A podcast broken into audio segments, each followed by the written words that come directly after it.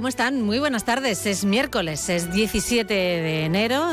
Tenemos a esta hora 13 grados en el centro de la capital navarra y estamos ya preparados aquí en Onda Cero para acompañarles hasta las 2 de la tarde de este día, que es un gran día para donar sangre. ¿Por qué? Porque cualquier día lo es. Todos los días son buenos días para donar sangre. Si se lo están pensando y no acaban de decidirse, si tienen algunas dudas, si quieren conseguir información, pueden encontrarla a través de la página web de Adona, que es la Asociación de Donantes de Sangre de Navarra. Tomen nota, Allí encuentran toda la información, también los teléfonos de contacto para pedir cita para donar sangre y, lo dicho, para resolver dudas. Adona.es. Recuerden que donar sangre es regalar vida. Más de uno Pamplona. Marisa Lacabe. Onda Cero.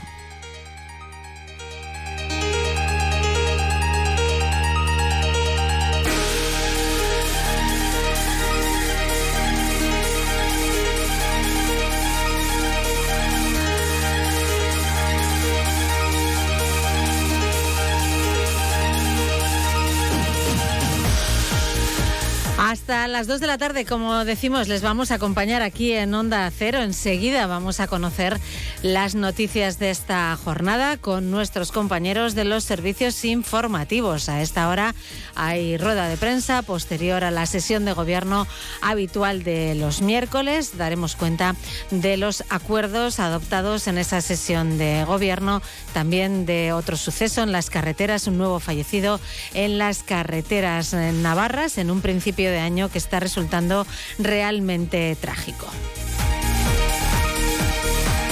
Tendremos unos minutos para el deporte, como es habitual cada día, y hoy con una cita además muy importante a las 9 de la noche en el estadio del Sadar, Osasuna Real Sociedad en partido de Copa. Una cita que muchos están esperando y de la que hablaremos, como no, con Javier Saralegui.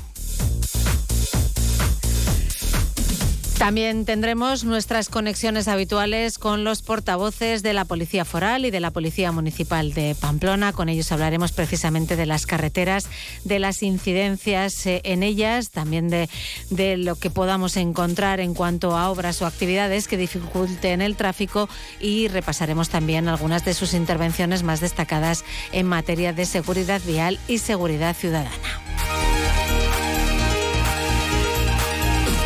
Después de la una de la tarde vamos a tener ocasión de charlar un buen rato con José Luis García. Es psicólogo clínico, especialista en sexología, profesor honorífico de la Universidad Rey Juan Carlos en el curso de posgrado experto en prevención de los efectos de la pornografía en la salud afectivo-sexual y precisamente de ello vamos a charlar con él. Eh, saben que el gobierno, mm, el gobierno central ha dicho que tiene intención de hacer una ley para regular el acceso de los menores a Internet, en particular para ese consumo de pornografía y de los efectos de esa pornografía, sobre todo de la violencia que en ella se ve eh, vamos a charlar y vamos también sobre eh, esa nueva ley que plantea el gobierno. Hablaremos de ello, de todo ello, con José Luis García.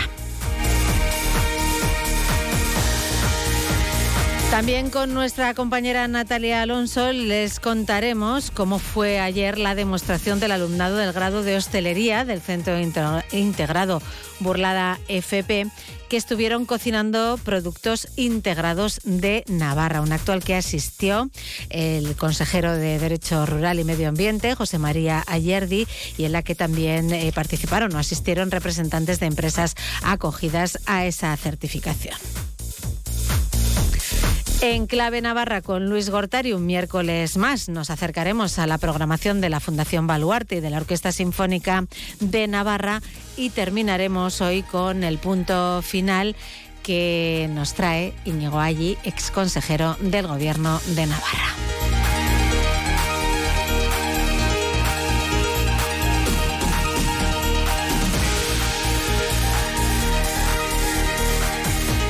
12 y 25 minutos, vamos con nuestro avance informativo. Avance informativo, espacio patrocinado por Caja Rural de Navarra. Caja Rural de Navarra, siempre cerca.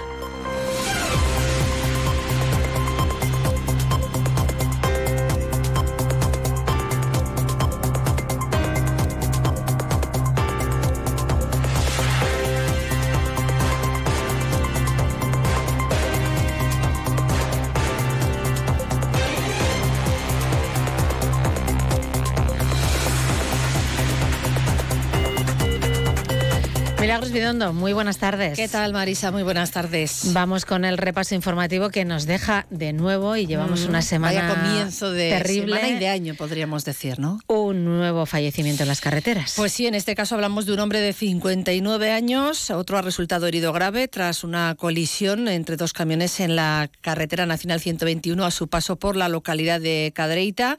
Como decíamos, el siniestro se producía cuando esos dos vehículos, un camión cisterna y un camión grúa en concreto, pues se circulaban en sentidos opuestos y sufrían ese choque frontal a la altura del kilómetro 7 aproximadamente en el término municipal de Cadrita. El herido grave es el conductor del camión cisterna que ha sido trasladado al Hospital Universitario de Navarra en helicóptero medicalizado y que sufre politraumatismos con pronóstico grave. Hay que decir que precisamente debido a este accidente, pues eh, buena parte de la mañana veremos si se mantiene todavía. Eh, la circulación se ha mantenido cortada en la vía en esa Nacional 121A.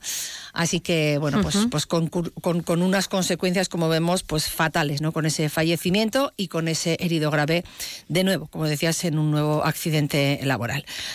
Más eh, sucesos también que destacamos en esta mañana. Hemos conocido que ha quedado desarticulada una organización criminal dedicada al tráfico de drogas en Navarra. Se ha saldado con la detención de 11 personas en Navarra y en Tarragona. Unas actuaciones que ha dirigido el titular del juzgado de instrucción número 4 de Pamplona, que han durado aproximadamente un año hasta casi finales del año 2023 y que se ha realizado en cuatro fases en concreto. En esta operación conjunta han participado en concreto la Unidad Orgánica de Policía Judicial de la Comandancia de la Guardia Civil de Navarra, también la Unidad de Drogas y Crimen Organizado de la Jefatura Superior de Policía de Navarra y el Área Regional de Vigilancia Aduanera de la Agencia Estatal de la Administración Tributaria. Dicen que ha sido una investigación complicada por las importantes ramificaciones de esta organización y también por esas medidas de seguridad que tomaban al parecer sus miembros, pues precisamente para evitar que fuera descubierta la actividad que estaban realizando. Se han incautado diferentes cantidades de droga, entre ellas un kilo y medio de cocaína, un kilo de speed, tres kilos de marihuana, junto con dos instalaciones completas de cultivos indoor de esta droga. También eh, cuatro pistolas detonadoras modificadas, munición para las mismas, dos pistolas de aire comprimido y una pistola Taser. Además, eh, había también 34.500 euros en efectivo y tres vehículos de alta gama con los que posiblemente operaban en estas actuaciones. Así que, como vemos, una mañana también bastante, bastante movida en este aspecto. Miramos también al ámbito laboral, Marisa, porque hace apenas unos minutos representantes de varios sindicatos, en concreto de la CGT y las SK en Eiru se han concentrado frente al Palacio de Navarra en protesta por el último accidente laboral mortal registrado el lunes en Arribe. Eh, recordamos un hombre de 42 años que perdía la vida tras caer de una altura aproximada de unos 8 metros mientras estaba trabajando una hora en una vivienda situada en esa localidad. Eh, Maite Álvarez, en representación de estos sindicatos, lanzaba este mensaje para denunciar un nuevo accidente laboral. el anteúltimo accidente laboral, tenemos que decir, eh, ya que esta mañana hemos tenido conocimiento de otro, de otro muerto más en accidente laboral. En total, en este 2024, en Euskal Herria, son un total de seis trabajadores eh, fallecidos por accidente laboral y cuatro en, Nafarroa. en el caso de Nafarroa, en, apenas siete días de, de, lo que va de año, han muerto eh, cuatro trabajadores en accidente laboral. Rompe todas las marcas. En 2023 fueron 26.360 los accidentes laborales y, a la, y, nosotros tenemos claro que el responsable máximo es la patronal, la impunidad que tiene la patronal que no cumple con el reglamento eh, y con la ley de salud laboral. Ellos son eh, los responsables de estos accidentes laborales, pero eh, para que esto sea así también es necesaria y vemos muy claro la complicidad del Gobierno de Navarra que no exige que se cumpla de una vez por todas la normativa vigente. Bueno, pues ese foco que ponen los sindicatos, tanto en la patronal como en el Gobierno de Navarra, de ahí que lanzase en esta mañana un mensaje muy concreto a la presidenta María Chivite.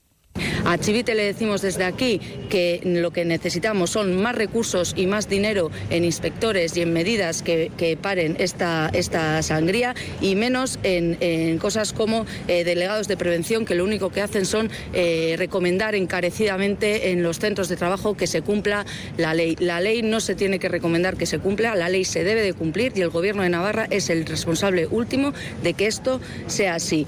Hay responsables y por lo tanto desde los sindicatos exigimos también eh, a esos responsables respuestas. Eh, nosotras tenemos eh, muy claro que en esta situación la única alternativa que se nos da a las trabajadoras y a los trabajadores es el seguir organizándonos en, los centros de trabajo para cambiar radicalmente la situación. Y mirando también al ámbito laboral, Marisa, tenemos que, contar que el presidente del gobierno, Pedro Sánchez, ha trasladado al consejero delegado de Siemens Energy, a Christian Birch, el apoyo del Ejecutivo español a su filial eólica Siemens en Gamesa, una de las empresas bandera y referente europeo en el sector eólico. Sánchez, que ha mantenido esta reunión con el máximo ejecutivo de Siemens Energy, eh, como recordamos, dueña del fabricante de aerogeneradores Siemens Gamesa, en el marco de la visita al Foro Económico de Davos en Suiza. En su cuenta de X, la antigua red social Twitter, claro, Sánchez destacaba que el apoyo a un sector clave para la transición ecológica y palanca de nuestra competitividad pues es una prioridad para la política industrial y energética. Así que hay que dar ese mensaje de apoyo que trasladaba, como decíamos, el presidente del gobierno a Siemens Energy. En otro orden de cosas también en el ámbito político, pues estamos pendientes de lo que ha dado de sí la sesión de gobierno y esa rueda de prensa posterior habitual de todos los miércoles. Y a esta hora está previsto que comience también una reunión de la presidenta del Gobierno de Navarra, María Chivite, con el ministro de Política Territorial y Memoria Democrática, con Ángel Víctor Torres, un encuentro en la delegación del Gobierno en Madrid. Y también con la vista puesta en, dentro de este fin de semana, porque el Comité Federal del PSOE se va a reunir el domingo en A Coruña, en un encuentro en el que tiene previsto ratificar la propuesta de incorporar a la Comisión Ejecutiva Federal del partido a cuatro ministros, y entre ellos en concreto a la titular de Inclusión, Seguridad Social y Migraciones, la Navarra El Masaiz. Así que veremos lo que ocurre, como decíamos, en ese encuentro que tendrá lugar el próximo domingo. Bueno, pues eh, estaremos atentos, como no puede ser de otra forma, a esa cuestión y también a esa sesión de gobierno, como decías, Mila, que eh, se ha llevado a cabo esta, esta mañana, que ha seguido la rueda de prensa posterior nuestro compañero Jorge Tirapo. Buenas tardes, Jorge. Hola, buenas tardes, Marisa. ¿Qué acuerdos han adoptado hoy? Pues, por ejemplo, uno importante y del que se esperaba es iniciar los trámites para aumentar de 9.758 a más de 12.193 las viviendas previstas en el Chabacoiz. El 50% de ellas serán de protección oficial. El gobierno lo que ha hecho es dar luz verde a iniciar los trámites para la modificación del, del PESIS de la zona. Va a suponer un aumento de en torno a un 24% el uso residencial y esto llega, todo hay que decirlo, el día después del encuentro que tuvo la presidenta del gobierno María Chivite con el alcalde de Pamplona para hablar eh, de materia de vivienda. Así que no es cuestión baladí que al día siguiente de repente el, el gobierno anuncie anuncie, esta cuestión. Además, hay que recordar que es un barrio de, Pamplona, el barrio de, de Chabacoiz. Eh, dentro de las cuestiones que se contemplan dentro de ese objeto del PESIS, del producto del proyecto de eh, supramunicipal, eliminar el, el bucle ferroviario, la ejecución de la nueva estación de ferrocarril y el desarrollo urbanístico de, la zona. Y es que hay eh, cuatro municipios afectados, por una parte Pamplona, en el caso del barrio de Chabacoiz, por otra Cizur Mayor, por otra la Cendea de Cizur y, ya por último también Barañain. Eh, lo que se ha acordado hoy es eh, tramitar ese plan, ese informe favorable y bueno, iniciar esa, esa transformación. Lo que no se ha puesto fecha es a a esa futura estación eh, intermodal eh, que llevamos esperando en el tiempo. En cualquier caso, y lo que... No, recordamos casi, ¿no? Desde hace cuánto tiempo. Lo que dijo la presidenta del gobierno en una entrevista en Navarra Televisión es que antes de que acabe la legislatura confiaba en que la alta velocidad llegara a Navarra. Eh, no dijo si llegará. Esta, esta, sí, sí. Lo dijo en una entrevista en, en los jardines de Palacio con Roberto Cámara. Veremos si es así. Dijo que todos los navarros ya estaremos en alta velocidad. Lo que no y entiendo que por las por un poco por la cuestión urbanística es complejo eh, que la estación intermodal esté para, para esas fechas, pero habrá que ver cuáles son las fechas. Se refería el consejero de cohesión territorial Oscar Chivite al paso que se ha anunciado hoy, a ese inicio de los trámites para aumentar la superficie residencial en esa zona de Chabacoiz. Eh, este proyecto supone aumentar de 9.700 viviendas a 12.200. Las eh, el suelo previsto para esta zona. Un 50% de las cuales de estas viviendas eh, está previsto que sean de protección oficial. La modificación de este PESIS está promovida por la Dirección General de Obras e Infraestructuras y el acuerdo de hoy significa tramitar la modificación de este plan, que ya se aprobó en, su momento en el 2010. Lo que, eh, lo que se tramita ahora es su modificación.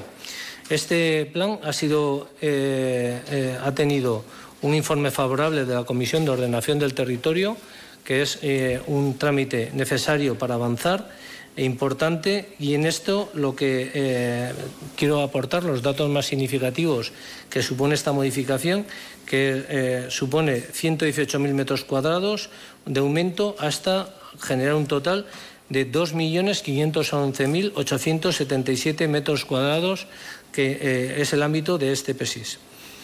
Esto en edificabilidad residencial supone un aumento de hasta 1.341.000 metros cuadrados y esto es un 24% más de lo previsto. Con esta modificación lo que se pretende es este plan convertirlo en un plan, eh, adecuarlo para que sea un plan viable, bueno, pues eh, eso en lo que se refiere a Chabacoy, hoy ha sido el día de los PESIS, de los proyectos sectoriales de incidencia supramunicipal, porque también se ha declarado como proyecto de interés la nueva explotación de magnesitas de Artesiaga, una mina a cielo abierto promovida por Magnesitas Navarra, que se prevé ubicar en el suelo perteneciente a, a Esteríbar y también a Baztán. Este, el objetivo del PESIS en este caso es avanzar en la implantación de esta explotación y de sus instalaciones asociadas. Eh, se habla de una generación de empleo directo de en torno a casi 40 personas, eh, una inversión de 18 millones de euros. Eh, y se prevé extraer en torno a 600.000 toneladas al año de magnesita, un mineral, recordamos, que eh, se emplea como fertilizante en la agricultura y como alimento natural en la ganadería y, que también tiene otras aplicaciones en el ámbito de la tecnología industrial. El proyecto minero tiene una duración prevista de 25 años, lo decía el consejero de Cohesión Territorial, Oscar Chivite. El proyecto fue declarado por el Gobierno como inversión de interés foral. También destacar que este proyecto minero tiene una duración prevista de 25 años de explotación hasta la finalización de la, con la restauración y devolución de los terrenos a personas propietarias. Según el acuerdo adoptado hoy, la declaración como eh, proyecto sectorial de incidencia supramunicipal garantiza la adecuación e inserción de este proyecto en, su territorio, su conexión con redes eh, existentes y su adaptación al entorno y su articulación en el planteamiento urbanístico. Más cuestiones. Eh, ha tenido que salir también al paso el consejero de Cohesión Territorial a esa información que ayer eh, publicaba Diario de Navarra, en la que señalaba que tres miembros de la mesa de contratación emitían votos particulares por su disconformidad en la valoración de las ofertas y la solvencia del ganador en el caso de la reforma del túnel de, los túneles de Velate, un proyecto que se va a extender durante los próximos cinco años, que tiene una inversión de 76 millones de, euros y que, eh, según publicaba ayer Diario Navarra, había generado importantes discrepancias dentro de, esa mesa de contratación. Hoy lo que decía el propio consejero de Cohesión Territorial, así como lo comentaba ayer también en Onda Cero el director general de Obras Públicas, Pedro López, es que eh, a pesar de esas discrepancias, eh, en una mesa de contratación eh, puede haber pareceres diferentes, pero que en cualquier caso la última palabra la tiene intervención y que intervención dio legalidad, es decir, consideró legal la adjudicación de esas obras. Al respecto, en estas adjudicaciones que, se han eh, estado eh, eh, comentando en los periódicos, decir, destacar que son procesos legales y transparentes, que estos procesos los gestionan funcionarios.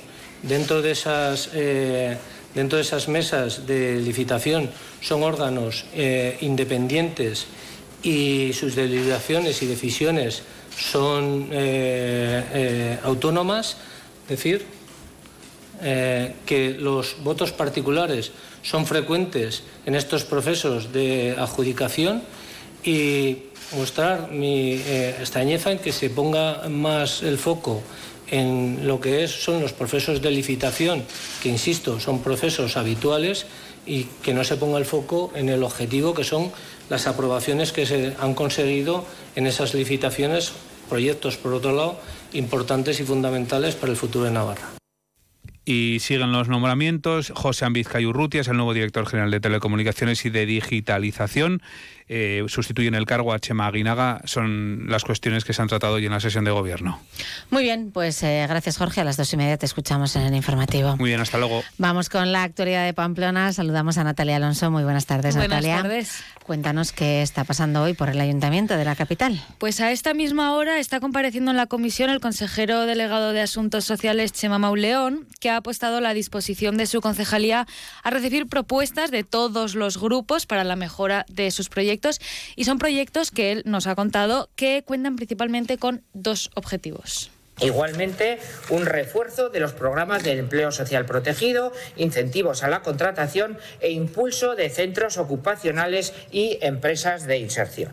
Finalmente, la puesta en marcha también de programas prelaborales para las personas con más dificultades de inserción y que en estos momentos no están en condiciones de poder eh, acceder a un empleo. Estrechamente relacionado con ello, señalaba que nuestro segundo gran objetivo es el de eh, contribuir a la plena integración e inclusión social de todas las personas que viven en Pamplona, Iruña, Palabras del concejal delegado de Asuntos Sociales, Chema Mauleón. En la comisión también ha vuelto a quedar patente las discrepancias entre UPN y PSN tras la moción de censura del 28 de diciembre.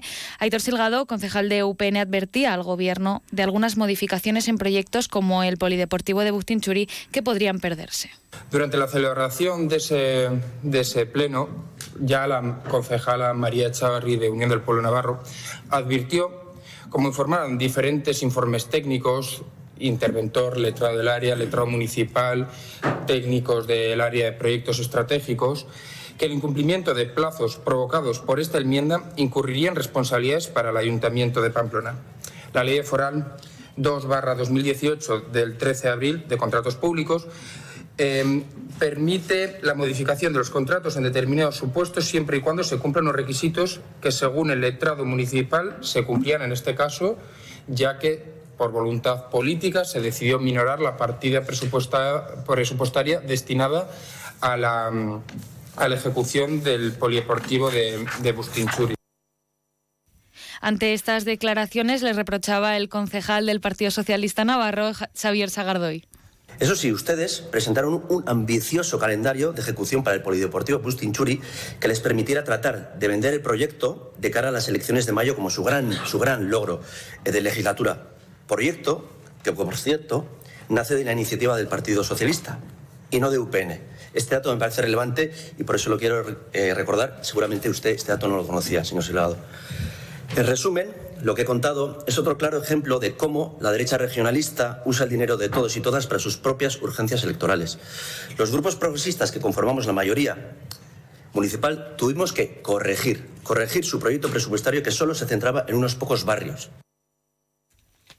Bueno, pues ahí estaba la actualidad de Pamplona también. No sé si nos queda algo que comentar, Mila. O... Pues decir que hoy concluye esa visita de tres días a Navarra de la delegación de la prefectura de Yamaguchi, de la que dábamos cuenta ayer en directo, ¿eh? aquí en, Más de Uno Pamplona, en ese programa oficial. Y bueno, pues eh, interesante su presencia aquí en Navarra. Muy bien, pues eh, os escuchamos a los tres, a Jorge, a Natalia y a ti también, Mila, en el informativo a las dos y media. Gracias. Han escuchado el avance informativo patrocinado por Caja Rural de Navarra. Caja Rural de Navarra, siempre cerca. Descubre el plan Disfruta Seguro de Caja Rural de Navarra. Tendrás mayor protección al agrupar tus seguros pagando mes a mes. Dispondrás de ventajas exclusivas, gestor personal, orientación médica y asesoramiento jurídico telefónicos, experiencias de ocio. Disfruta de la vida y confía el resto a Caja Rural de Navarra. Consulta condiciones en cajaruraldenavarra.com. CrossFit. Los días 2, 3 y 4 de febrero en el pabellón Navarra Arena. Los mejores atletas nacionales e internacionales competirán por ser el equipo y persona más en forma del momento. Ven y disfruta además de charlas, stands, grupos de baile y otras muchas sorpresas. CrossFit en estado puro, como nunca antes lo habías visto. El 25% de las entradas será donado a la Asociación Esclerosis Múltiple de Navarra.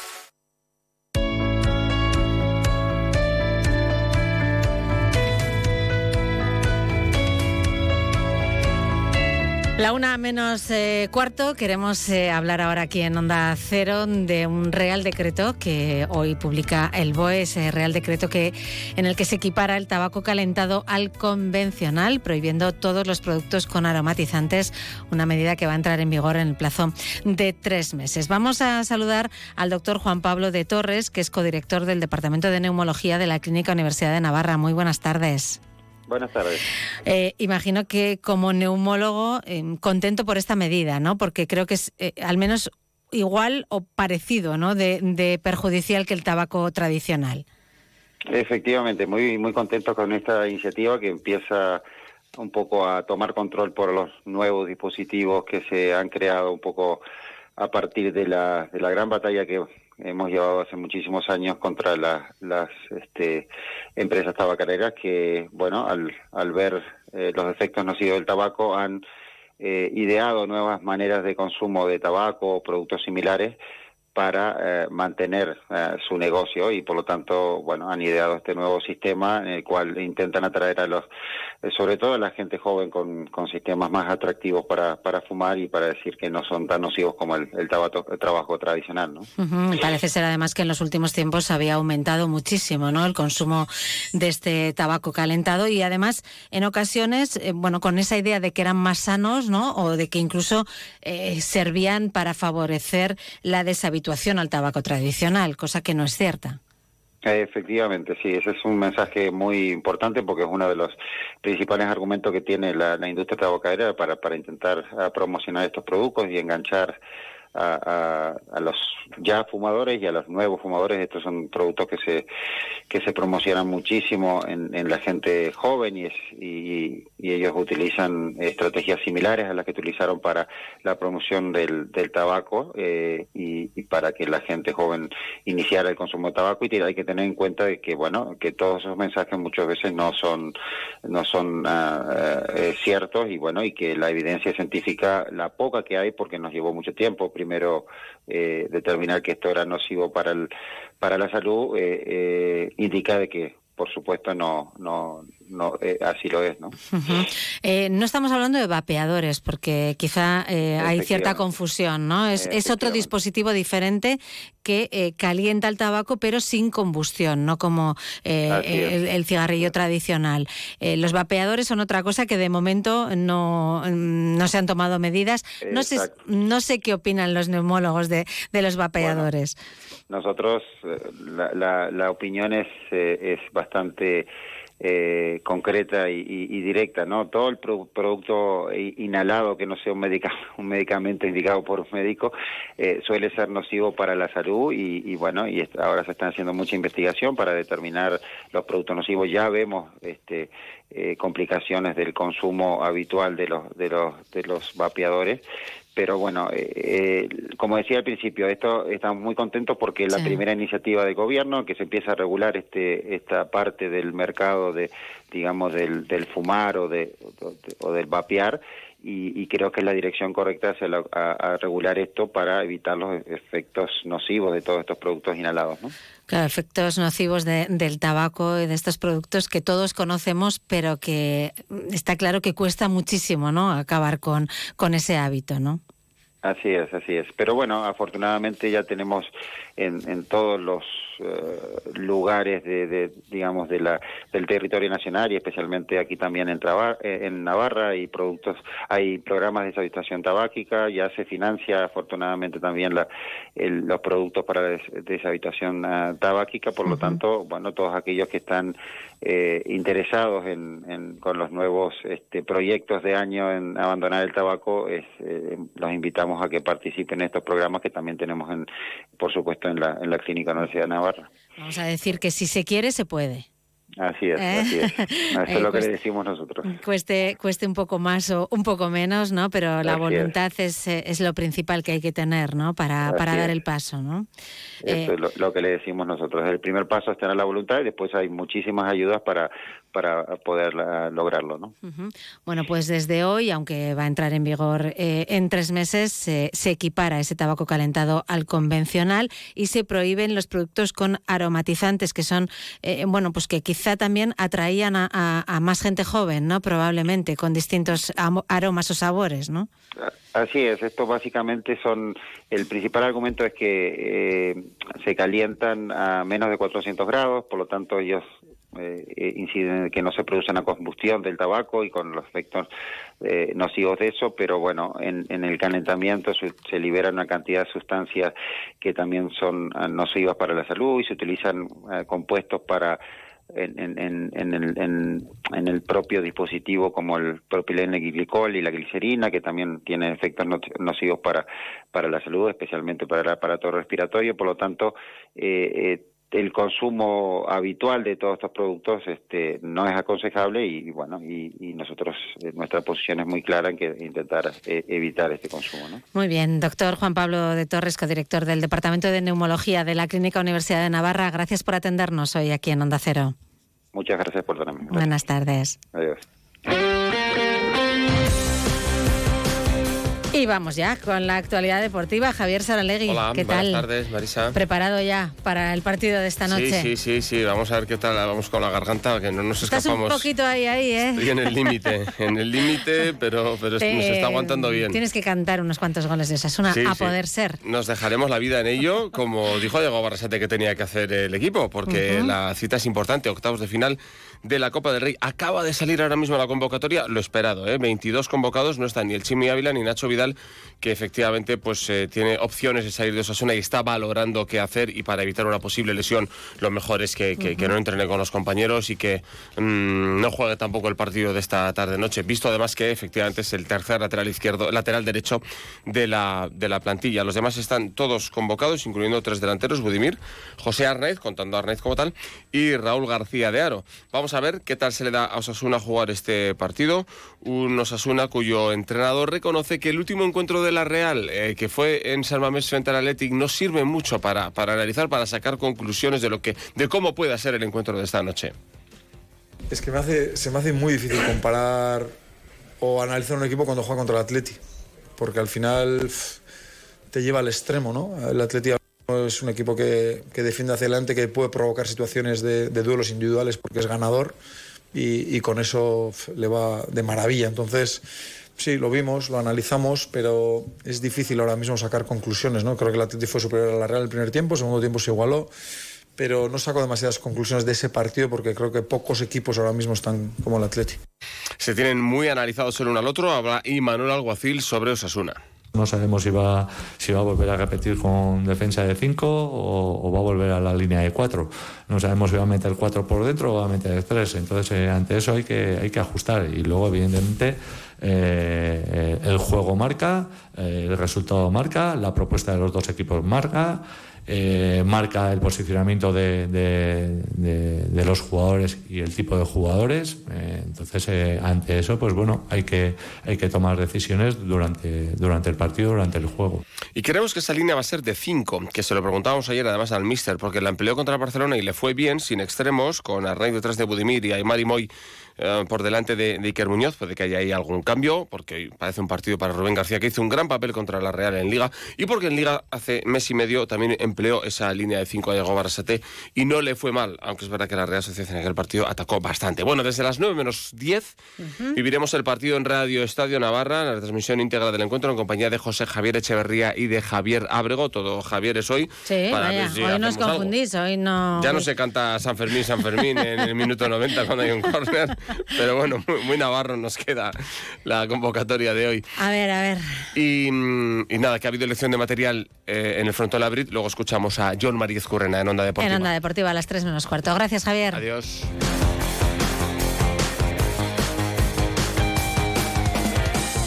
Onda Cero Pamplona, 94.2. La previsión del tiempo. Los cielos están hoy nubosos, con algunas lluvias y chubascos dispersos, poco probables en el extremo sur. Los vientos soplan del sur, con rachas muy fuertes en el Pirineo, en la vertiente cantábrica y en zonas elevadas. Las temperaturas son altas para la época del año. Tenemos a esta hora 13 grados en el centro de Pamplona, llegaremos a 15.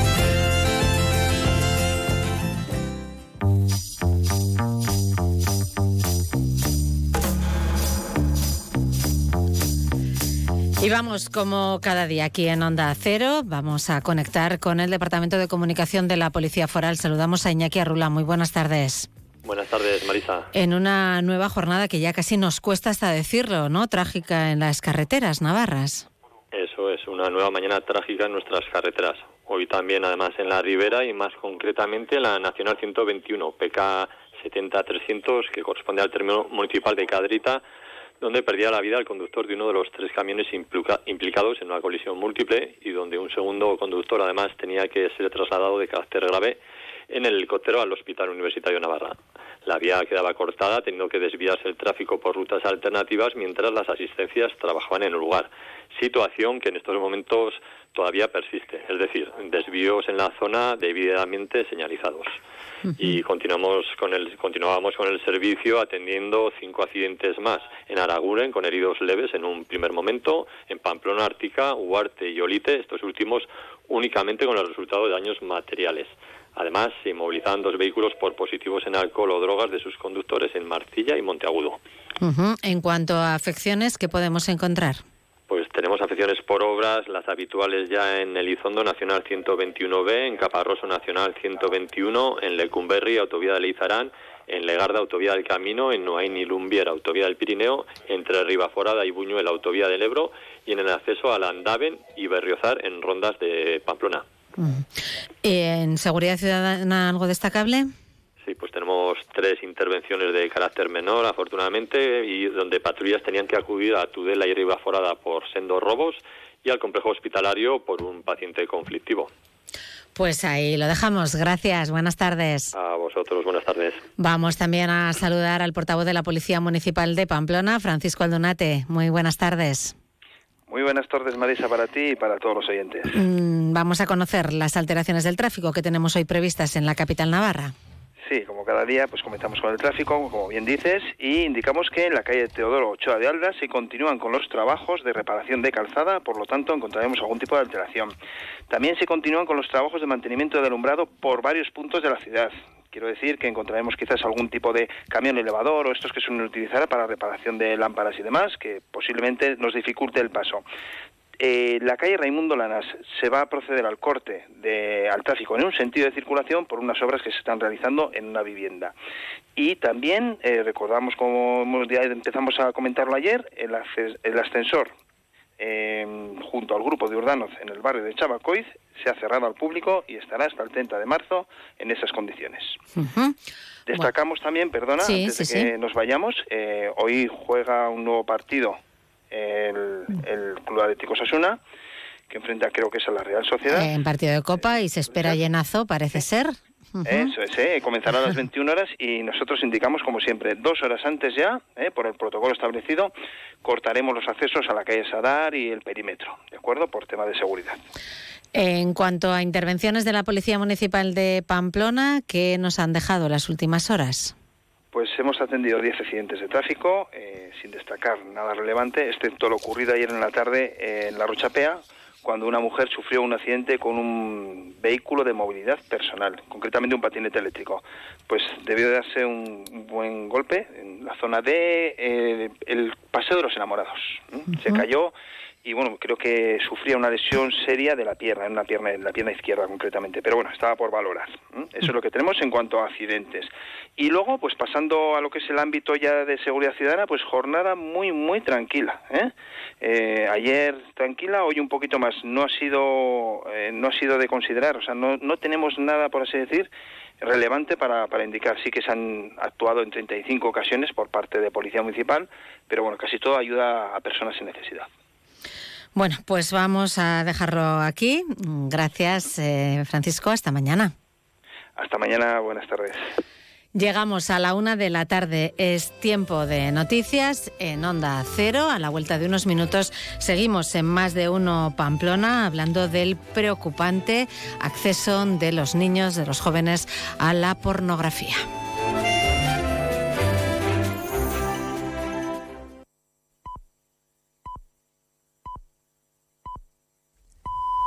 Es la una de la tarde, mediodía en Canarias.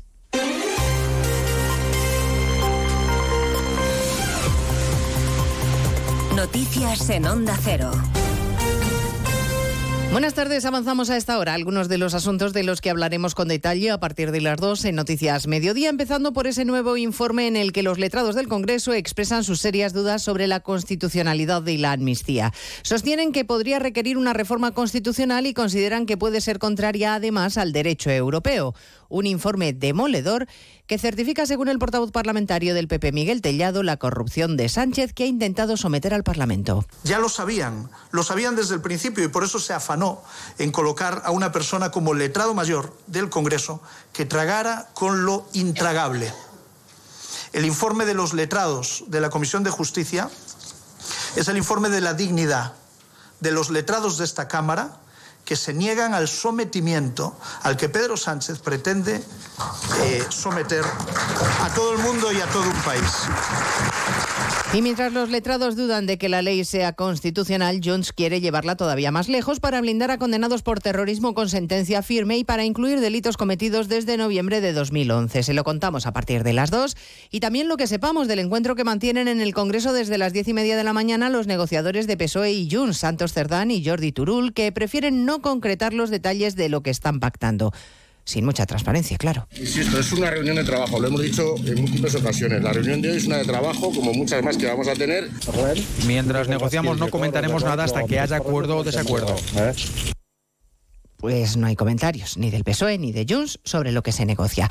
En Davos, entre tanto, el presidente Sánchez buscará hoy dar imagen de seguridad y fortaleza económica en el discurso que pronuncia ante el Foro Económico Mundial dentro de unas horas. Por la mañana ha dado varias entrevistas a televisiones internacionales, ha mantenido encuentros con directivos de grandes tecnológicas y ha incluido además en su agenda esta tarde un encuentro informal con empresarios españoles. En ese mismo escenario económico, en Davos, la presidenta del Banco Central Europeo, Christine Lagarde, ha dado alguna pista de cuándo podrían empezar a bajar los tipos de interés. En una entrevista en Bloomberg, Lagarde apunta al verano como una opción probable. Estoy confiada en que, salvo que se produzca otro shock importante, hemos alcanzado un punto máximo.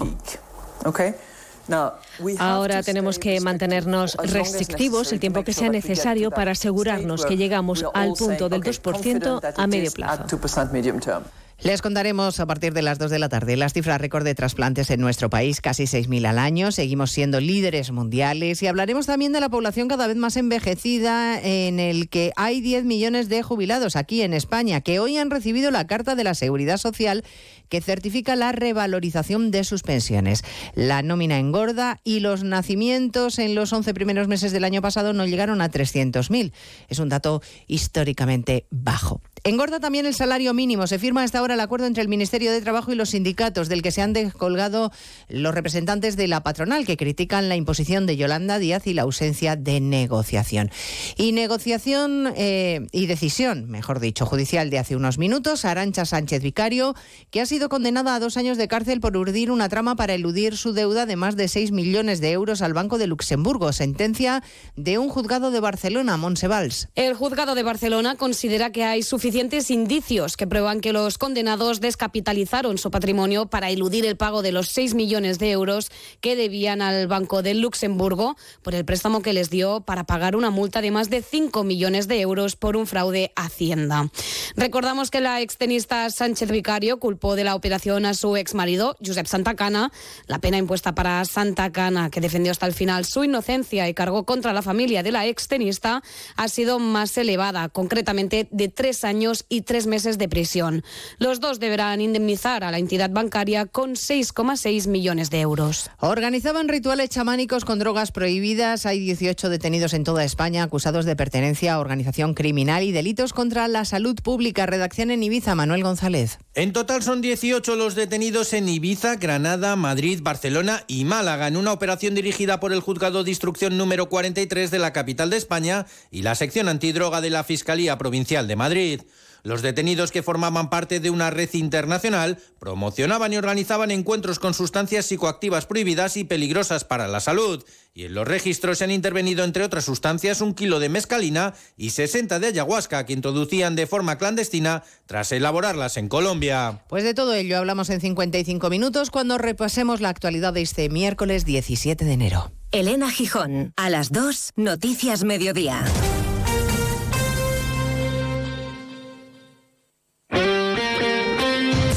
Este miércoles vive la Copa del Rey en Radio Estadio.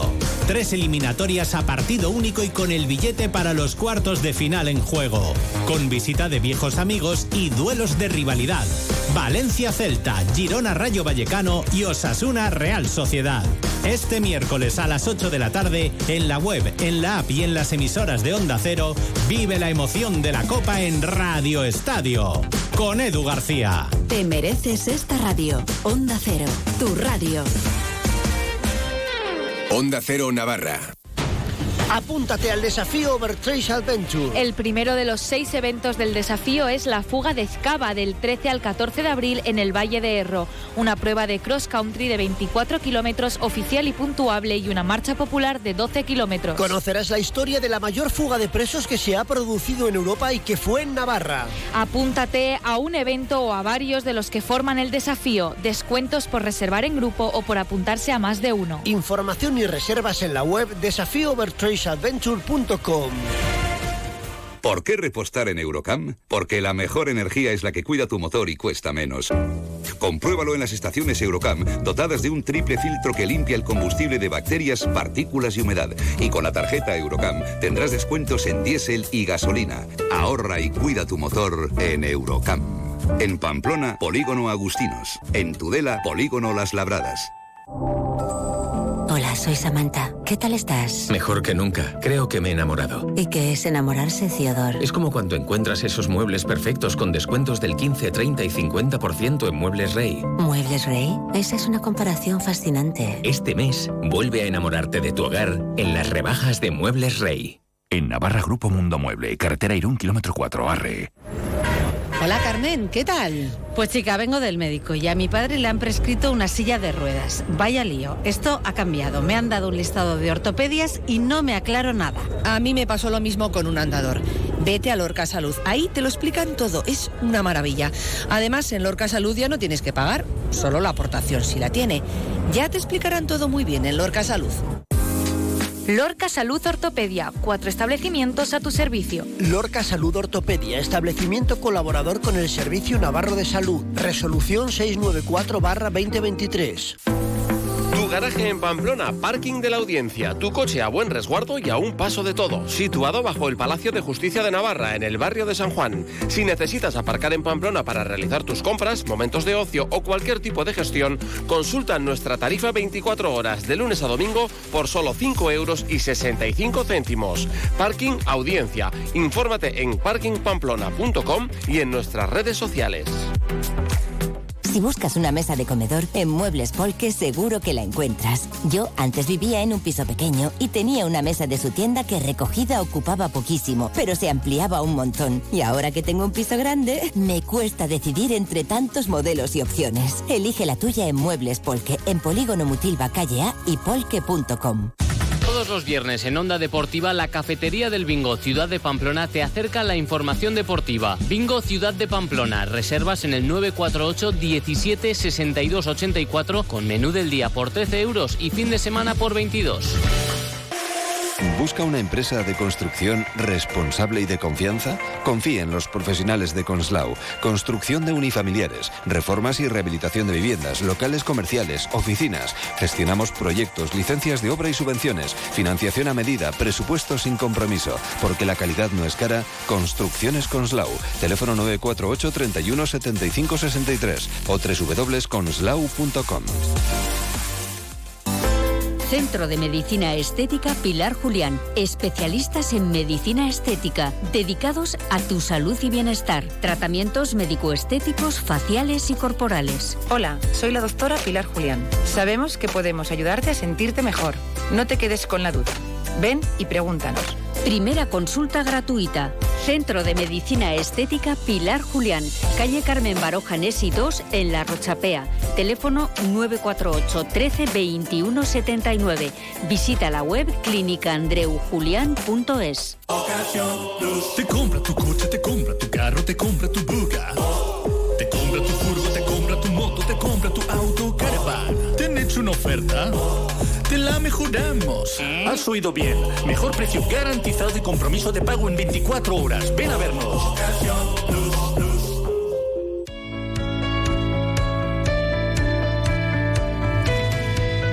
Y seguimos aquí en Onda Cero, en Más de Uno Pamplona, hablando ahora de un tema que sabemos preocupa a muchas personas, es el acceso de los niños y los jóvenes a la pornografía.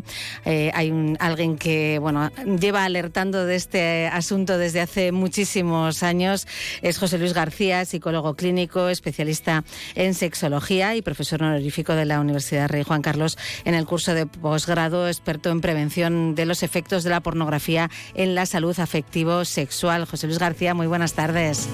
Muy buenas tardes.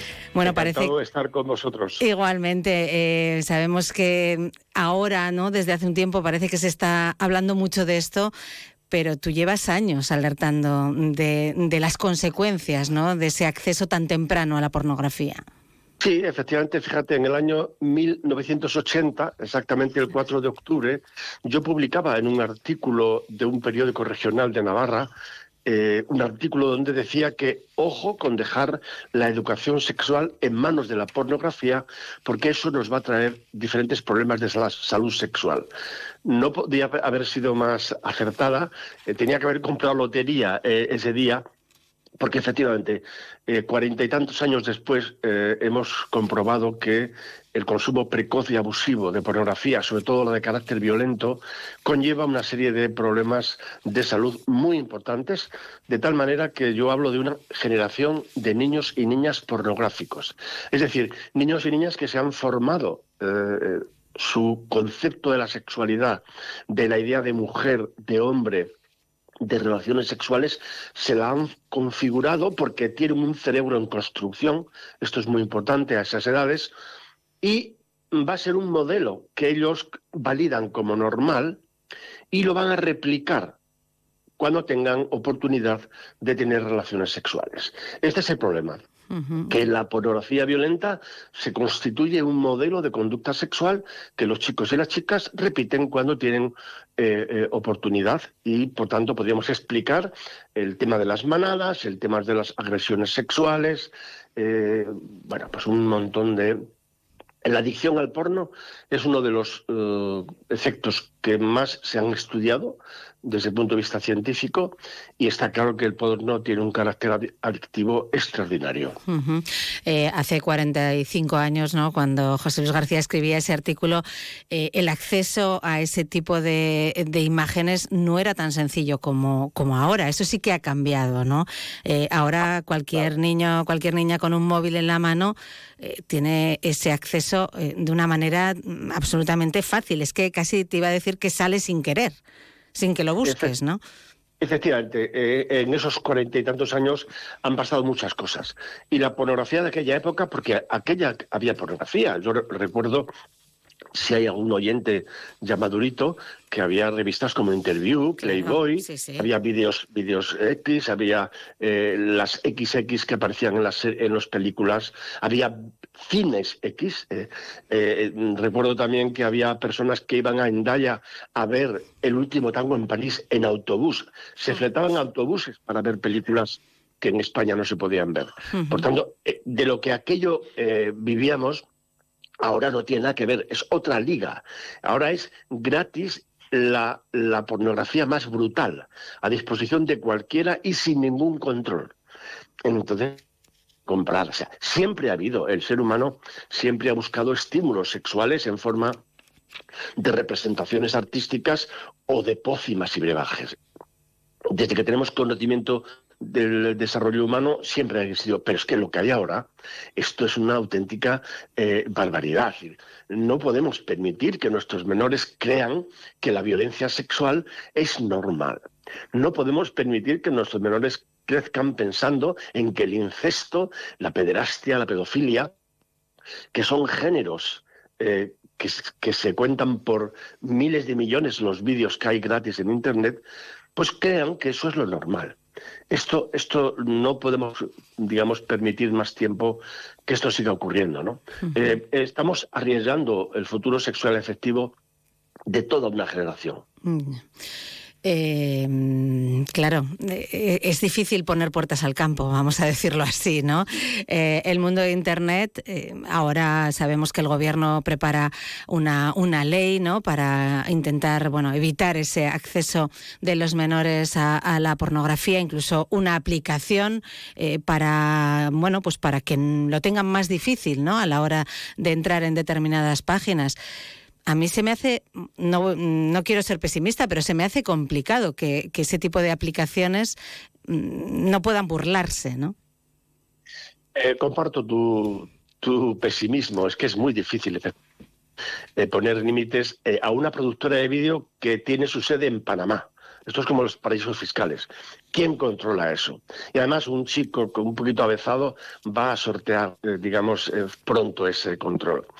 Eh, yo mm, hace dos días eh, leí la noticia, le escribí una carta al presidente del gobierno y estaba contento en que, en que se, hagan, se tomen medidas legales. Claro, esto es una buena noticia pero son en principio. insuficientes. Son absolutamente insuficientes si esto no va acompañado de una educación sexual obligatoria desde primaria hasta la universidad y en casa, por supuesto, también hacer educación sexual eh, de, forma precoz. Por tanto, eh, si los chicos, todos los chicos y chicas tienen preguntas, todos, más tarde, más temprano se plantean cosas, es normal que se planteen cosas. Todos nos hemos hecho preguntas sexuales, porque el sexo es muy importante en la vida. Si no tienen respuesta satisfactoria, el niño y la niña las van a buscar fuera. Toda la vida ha ocurrido esto, en todas las generaciones ha ocurrido esto. La diferencia es que ahora la fuente de información sexual más común es la pornografía violenta. Esa es la, la, diferencia. Y entonces, en mi opinión, la pornografía violenta, esta que tiene tanto daño, eh, desaparecerá cuando deje de consumirse. Nunca antes. Y por tanto, lo que tenemos que hacer es educar a nuestros chicos y a nuestras chicas para que no consuman ese tipo de pornografía.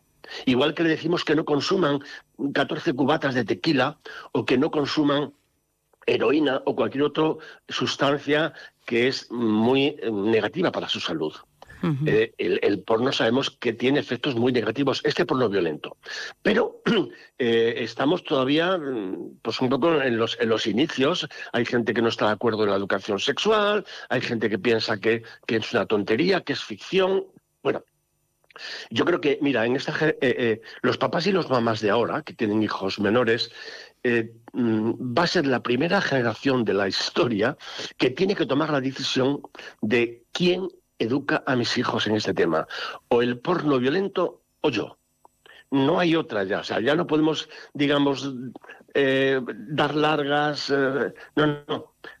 La cosa, la, cosa, la cosa tiene que resolverse cuanto antes y tenemos que competir con el porno. La pornografía siempre existirá, primero porque es un negocio muy, muy potente, yo siempre lo comparo con el alcohol. ¿Quién regula el consumo de alcohol?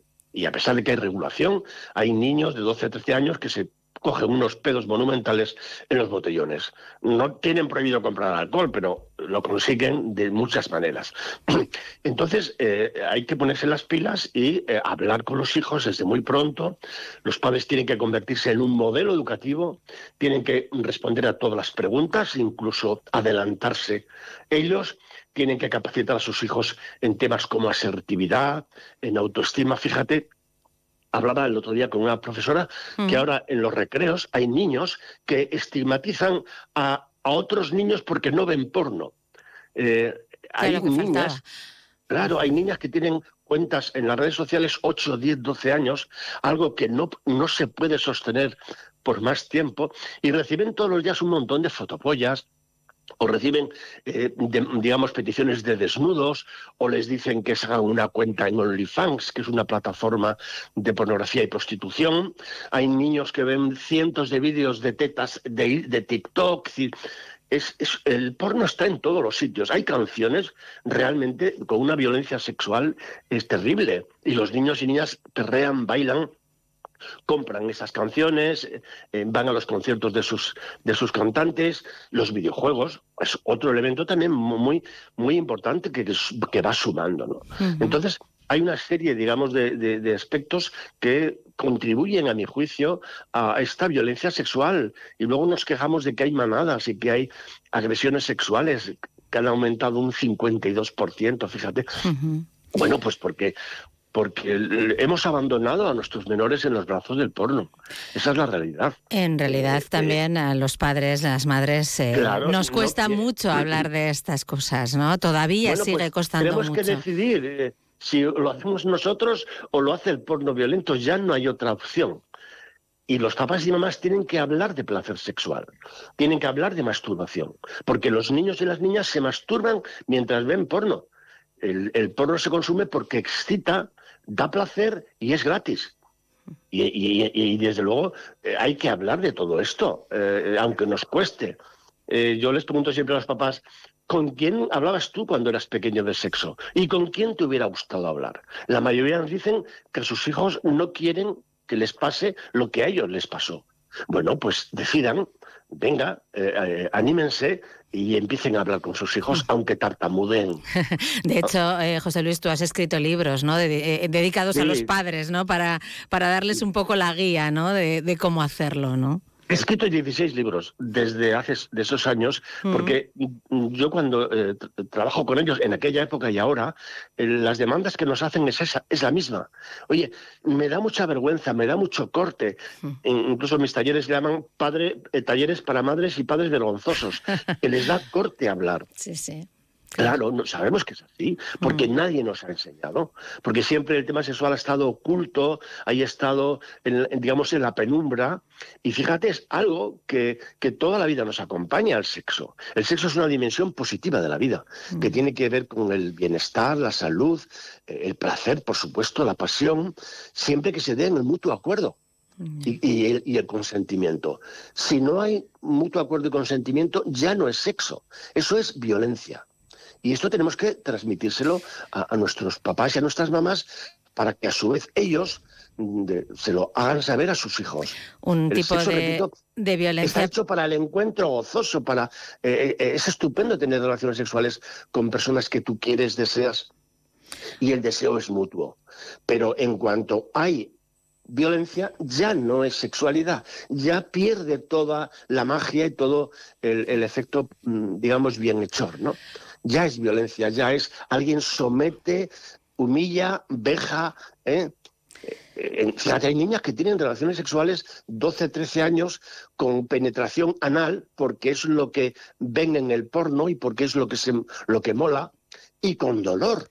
Y tienen dolor porque a los 12 Obviamente, años sí, sí. no se puede tener una relación anal eh, eh, mm, sin preparación, sin lubricación, sin experiencia.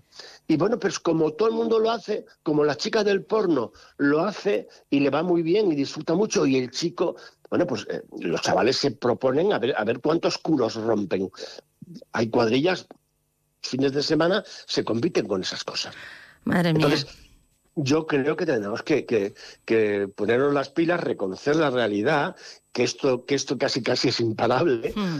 que Por supuesto hay que poner controles en casa y en el acceso, pero es insuficiente, no nos engañemos. Claro, una realidad, eh, José Luis, que está estudiada, porque eh, no son, eh, bueno, pues mm, cosas que se dicen sin, sin un conocimiento científico, ¿no? Realmente hay estudios que hablan de que los, bueno, pues un porcentaje importante de los jóvenes de 20 años ya han visto para esa edad muchísimas horas de, porno en su vida, ¿no? Entre mil y cinco mil horas de porno. Efectivamente, hay estudios de sobrados, Marisa.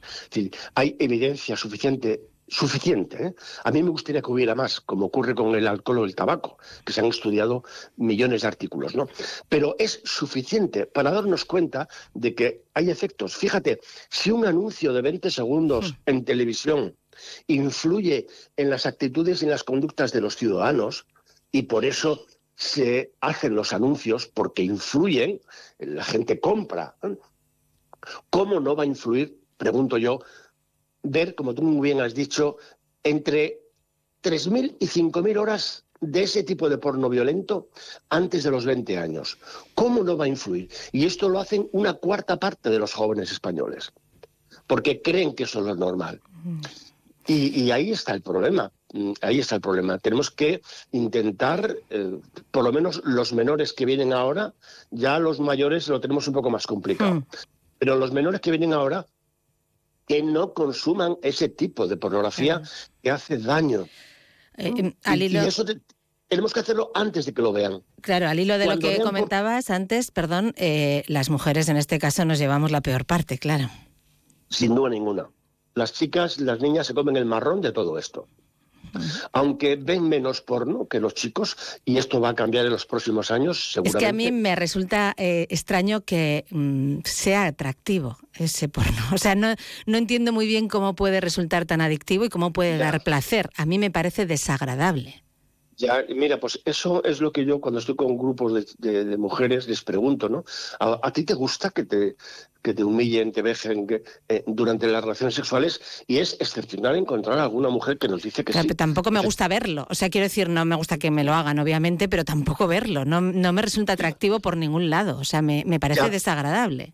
Pero fíjate, hay una entrevista muy bonita que yo recomiendo ver. Por supuesto, recomiendo ver a los oyentes La Generación Porno, que es un una docuserie que se ha emitido en ETV2. Eh, pero hay una entrevista muy bonita que, ha hecho mm, Billie Ellis, que es una cantante americana, que es muy famosa, que reconoció públicamente que consumir pornografía desde los 11 años. Y ella dice públicamente que eso le ha destruido su cerebro. ¿Por qué?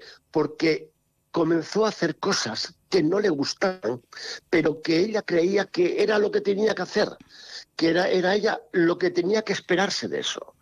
Bueno, vamos a hacer penetración anal, que va a durar un poquito, pero ya se superará, ya lo superarás, pero hay que hacerlo, porque es la imposición de la, del modelo del porno. Penetración anal, vaginal y bucal sin ningún condón, que esa es otra. Claro, mm. de ahí viene lo que viene después también, claro. Claro, hay infecciones sexuales que han aumentado un 243%, señores. Esto, esto es serio. Eh, entonces los chavales no usan condones, porque en el porno ven todos los días que lo normal es hacerlo a pelo.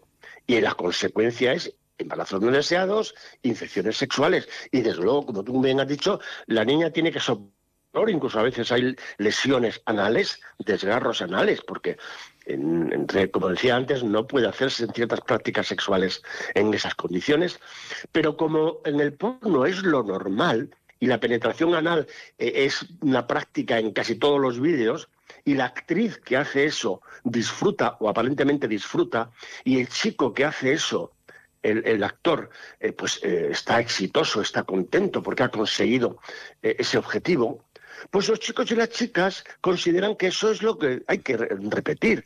Y claro, eh, hay grupos de chicos donde eso se plantea como como una especie de, éxito, ¿no? Cuantas más, mejor, ¿no?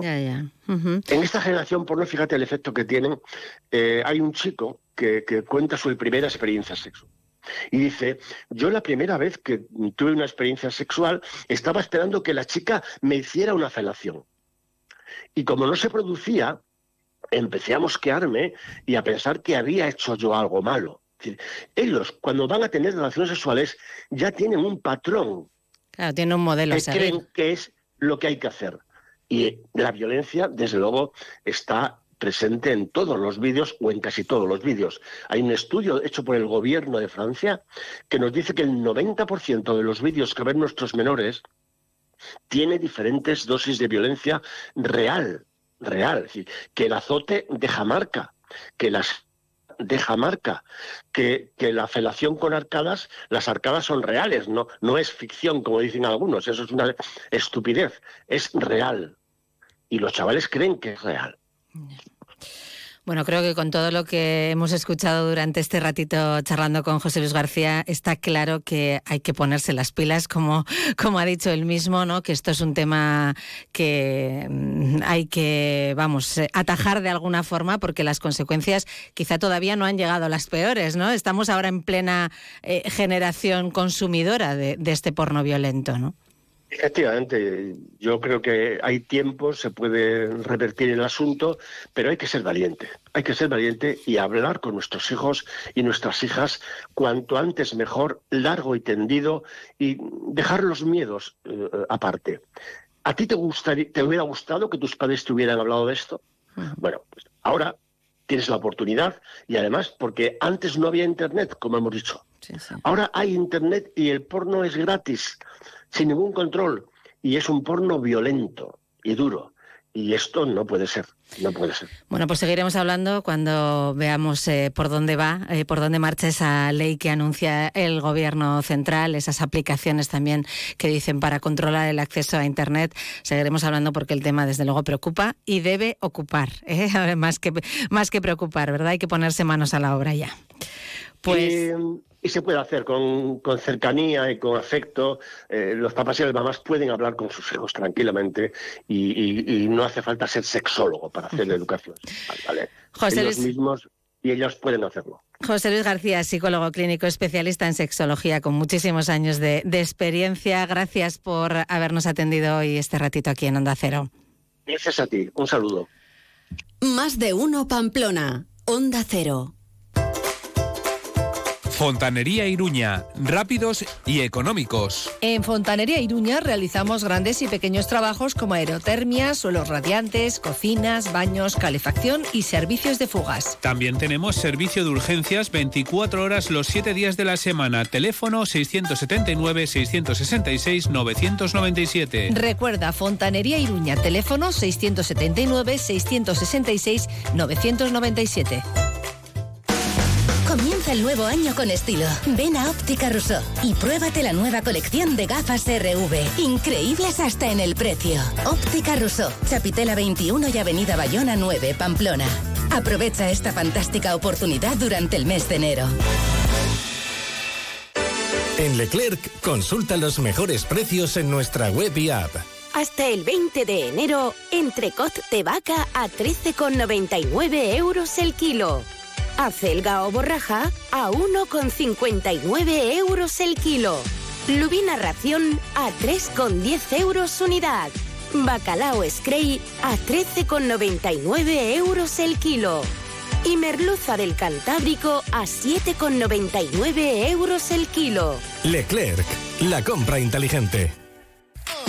Ahí está, en el centro del polígono Mutilva, la nueva estación de servicio MG Mutilva. Con precios insuperables en combustible de alta calidad. Nueva estación de servicio MG Mutilva. Y según el importe que repostes, te llevas un regalo. MG Mutilva, en la calle central del polígono Mutilva, con fácil acceso. Ven a conocernos y reposta con nosotros.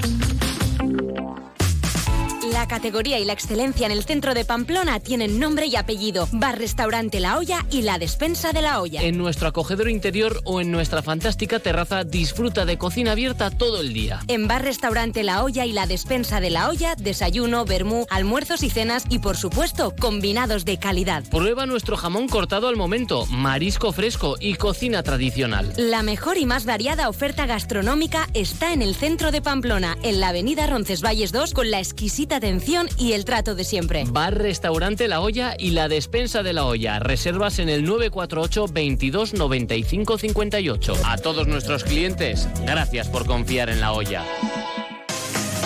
Ahora es el momento. Cambie sus viejas ventanas por las auténticas ventanas Renoven. Evite que el gasto en calefacción se escape por la ventana. Instale unas ventanas que le aíslen del calor, el frío y los ruidos. Somos fabricantes y ofrecemos los mejores precios y calidad en ventanas de aluminio y PVC. Renoven, número uno en calidad, diseño y confort para tu hogar. Infórmate en www.renoven.com. ¿Eh? Ese suelo que tanto recorres pide un poco de atención. Es momento de mimarlo. En Parcay somos punteros en nuevas técnicas de lijado y barnices ecológicos que darán claridad y naturalidad a tu vivienda. Visita nuestra exposición de suelos en Polígono Mutilva y en parcay.es. Parquets Parcay es lo que hay.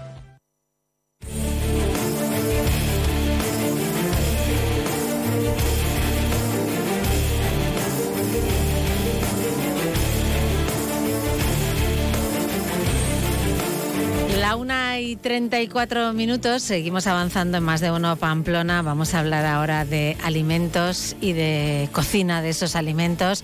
Así que vamos a preparar el estómago que nos está pidiendo ya algo de comida. Natalia Alonso, buenas tardes. Buenas tardes. Porque ayer, eh, bueno, tuviste una oportunidad, ¿no? De acudir a, a lo que habitualmente denominamos la Escuela de Hostelería de Burlada, ¿no? Eso es. Sí, ayer pude ir porque presentaban un nuevo proyecto, también les enseñaron a los estudiantes pues cosas nuevas que básicamente es la producción integrada, que es un poco lo que se encuentra entre la agricultura convencional y la agricultura ecológica. Esto lo hicieron para conmemorar el vigésimo aniversario de la producción integrada aquí en Navarra y lo que hicieron fue realizar una demostración de sus productos en la que participaron también empresas adscritas actualmente a la marca de calidad. Pero lo primero, el primer paso es entender qué es la producción integrada y por qué es tan importante. Básicamente es un sistema de producción controlada, respetuosa con el medio ambiente y que garantiza la aplicación racional y restringida de abonos minerales y productos químicos en los cultivos. En lo referente ya a la ganadería, básicamente lo que se hace es escoger sistemas de producción que sean respetuosos de nuevo con el medio ambiente y también el bienestar animal.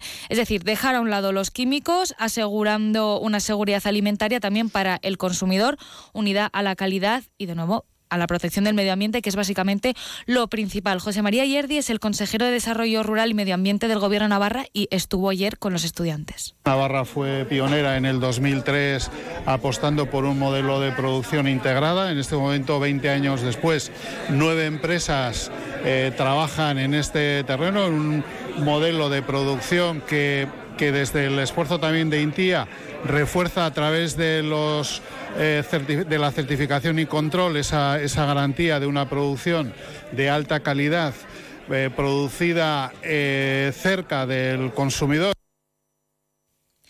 Se ha puesto en valor el sistema de producción integrada en Navarra que acoge a explotaciones agrícolas y ganaderas que apuestan por una producción respetuosa y que está regulada desde el año 1997, fecha desde la que, como José María Yerdi ha comentado, el Gobierno foral ha aprobado disposiciones complementarias que la desarrollan.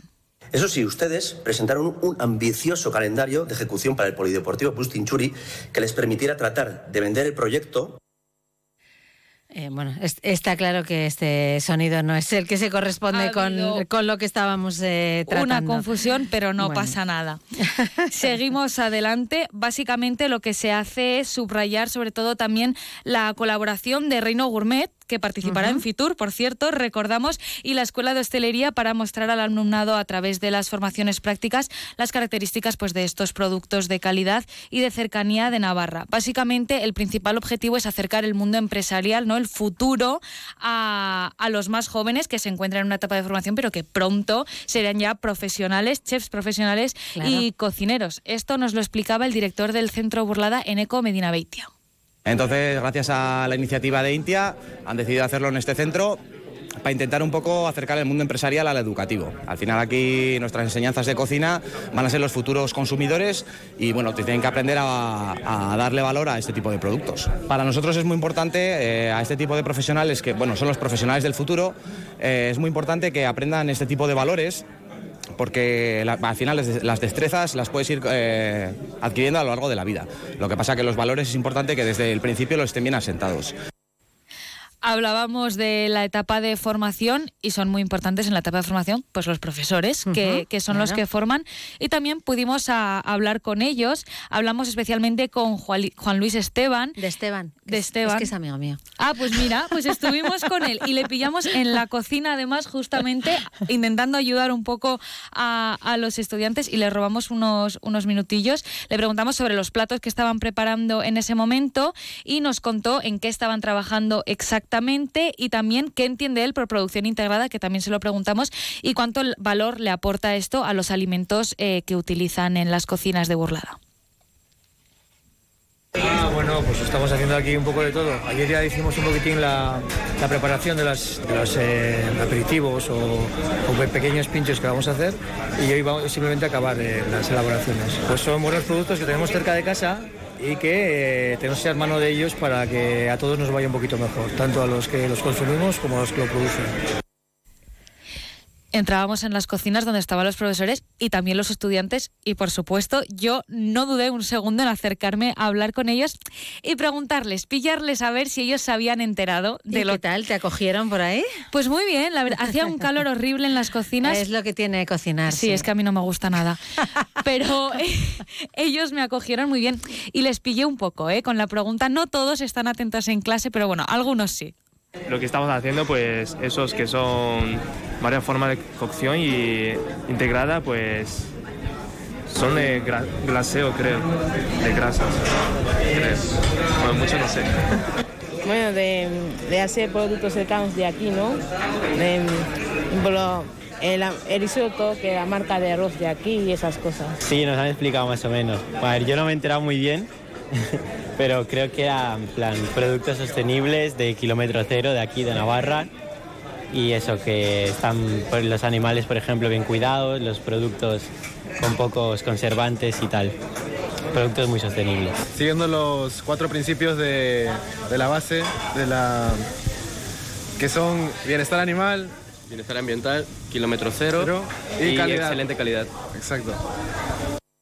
Bueno, algunos se, enteran- se han enterado bien de las cosas, otros les falta un poco. A ¿eh? otros les falta un poco.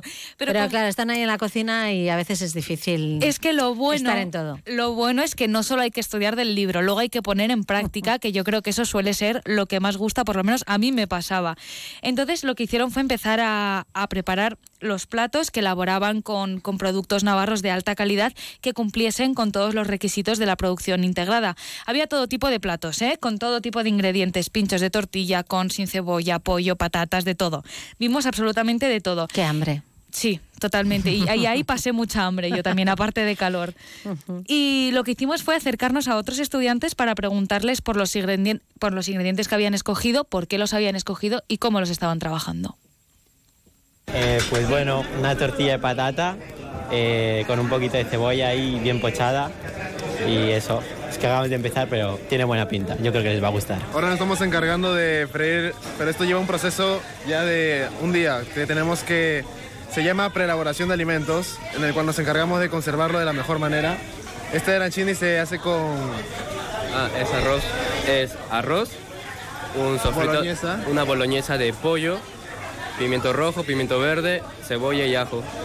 Este plato viene de Italia, que el nombre arancini es italiano. Porque se acostumbra a los ingredientes que nos han dado. El arroz de muy excelente calidad y se acopla muy bien a la forma que queríamos darle, que sea igual a todas, con el uso de la bolsa y se enrollaba. Arroz del Reino Gourmet. Eh, nosotros estamos preparando un risotto eh, con champiñones y a cebolla y ajo, eh, también con parmesano y luego al final le vamos a poner eh, parmesano puesto por el horno, que es como una teja por encima y ya está.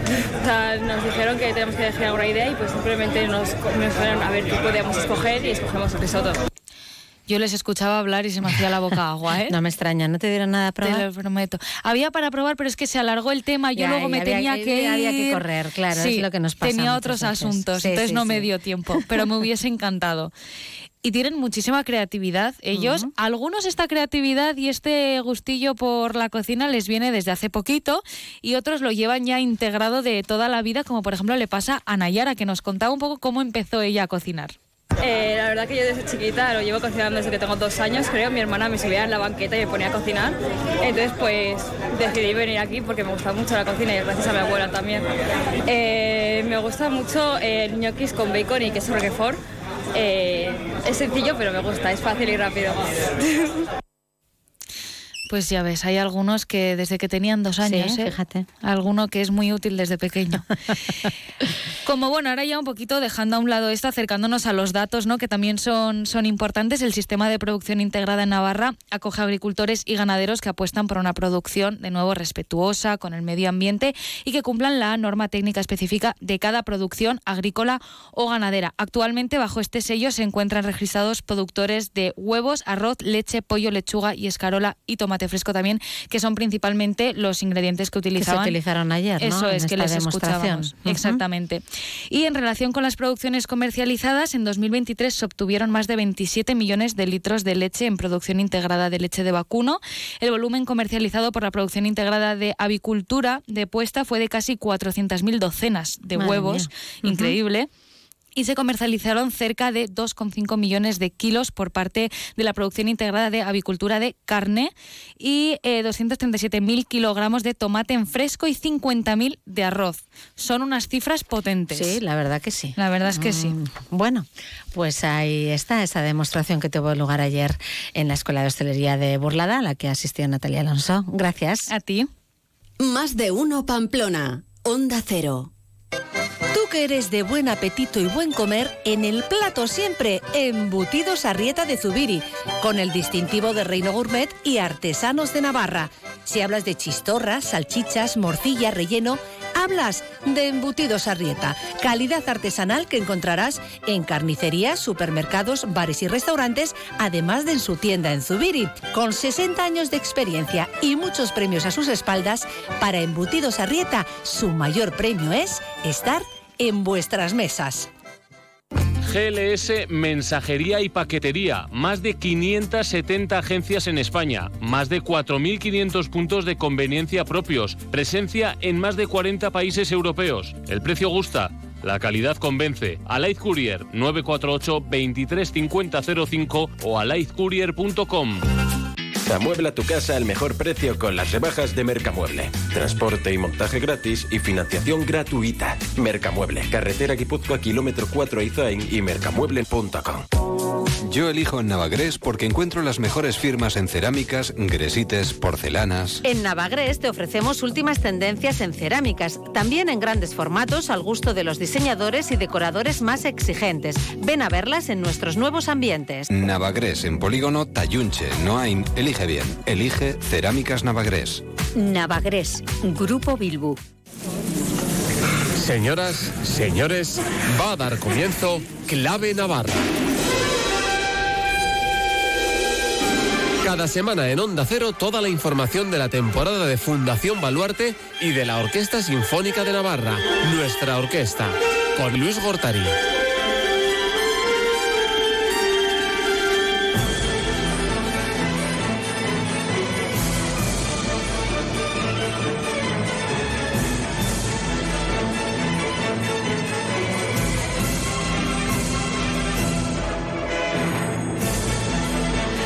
Clave Navarra con Luis Gortari. Muy buenas tardes, Luis. Buenas tardes, Marisa. Y ¿Cómo- con esta energía. Y tanto, vamos, ¿Eh? una de las, uno de los fragmentos más desconocidos de la historia de la música, sí, sí. probablemente. Justamente. Bueno, pues aquí está con el preludio de Carmen, porque ya han llegado a Baluarte los, eh, los baúles con el vestuario para la ópera de esta temporada, una de las más célebres, como decimos, La Carmen de Georges Bizet. Y que se ofrecerá mm, en doble sesión en Baluarte los próximos días 2 de febrero, viernes y 4 domingo en sesiones. El viernes de 7 y media y, ojo, ya sabéis lo de los domingos, una hora antes, como en Canarias, a las 6 y media. Eh, respectivamente, eh, las sesiones, bueno, exacto, queda claro, ¿no? Sí. Domingo 6 y media, pero el viernes. Viernes siete y media, domingo seis. y media. Esos. Precios 35, 52 y 70. Me lo quitan de las manos, oiga. No quedan muchas entradas, me parece. Yo creo que ya quedan. ¿eh? Se trata de una producción de la Ópera de Monte Carlo, en coproducción con el Teatro Capitol de Toulouse y la Ópera de Marsella. Nosotros en Clave Navarra iremos, bueno, contando cosas eh, sobre Carmen en estos programas que faltan hasta la representación Esto tampoco me suena. Esto- Este trozo. Esto es rarísimo. Bien, los personajes, ya sabéis, son Carmen, la gitana, que en este caso va lo va a interpretar Keteban Kemokitza, eh, que es una mecho, Don José, el sargento, Alejandro Roy, eh, Micaela, la muchacha del pueblo de Don José, luego os contaré qué pueblo, Berna Perles, eh, Escamillo el torero, Simón Orfila, bueno, y así, bueno, niños, soldados, gitanos, toreros, y una cosa muy importante, que es el bar, la taberna, que se llama Lillas Pastia, que para los datos habrá gente que lo conozca por, por un restaurante que hay en Huesca que tiene una estrella Michelin. Ah, mira. Y es el restaurante Es- se Lillas Pastia, así. por eso. Bien, en el foso estará nuestra orquesta, la Orquesta Sinfónica de Navarra, el Coro Lírico de Agao y la Escolanía del Orfeón Pamplones. El director de escena es eh, Jean-Louis Grinda y la directora musical Audrey Saint-Gilles.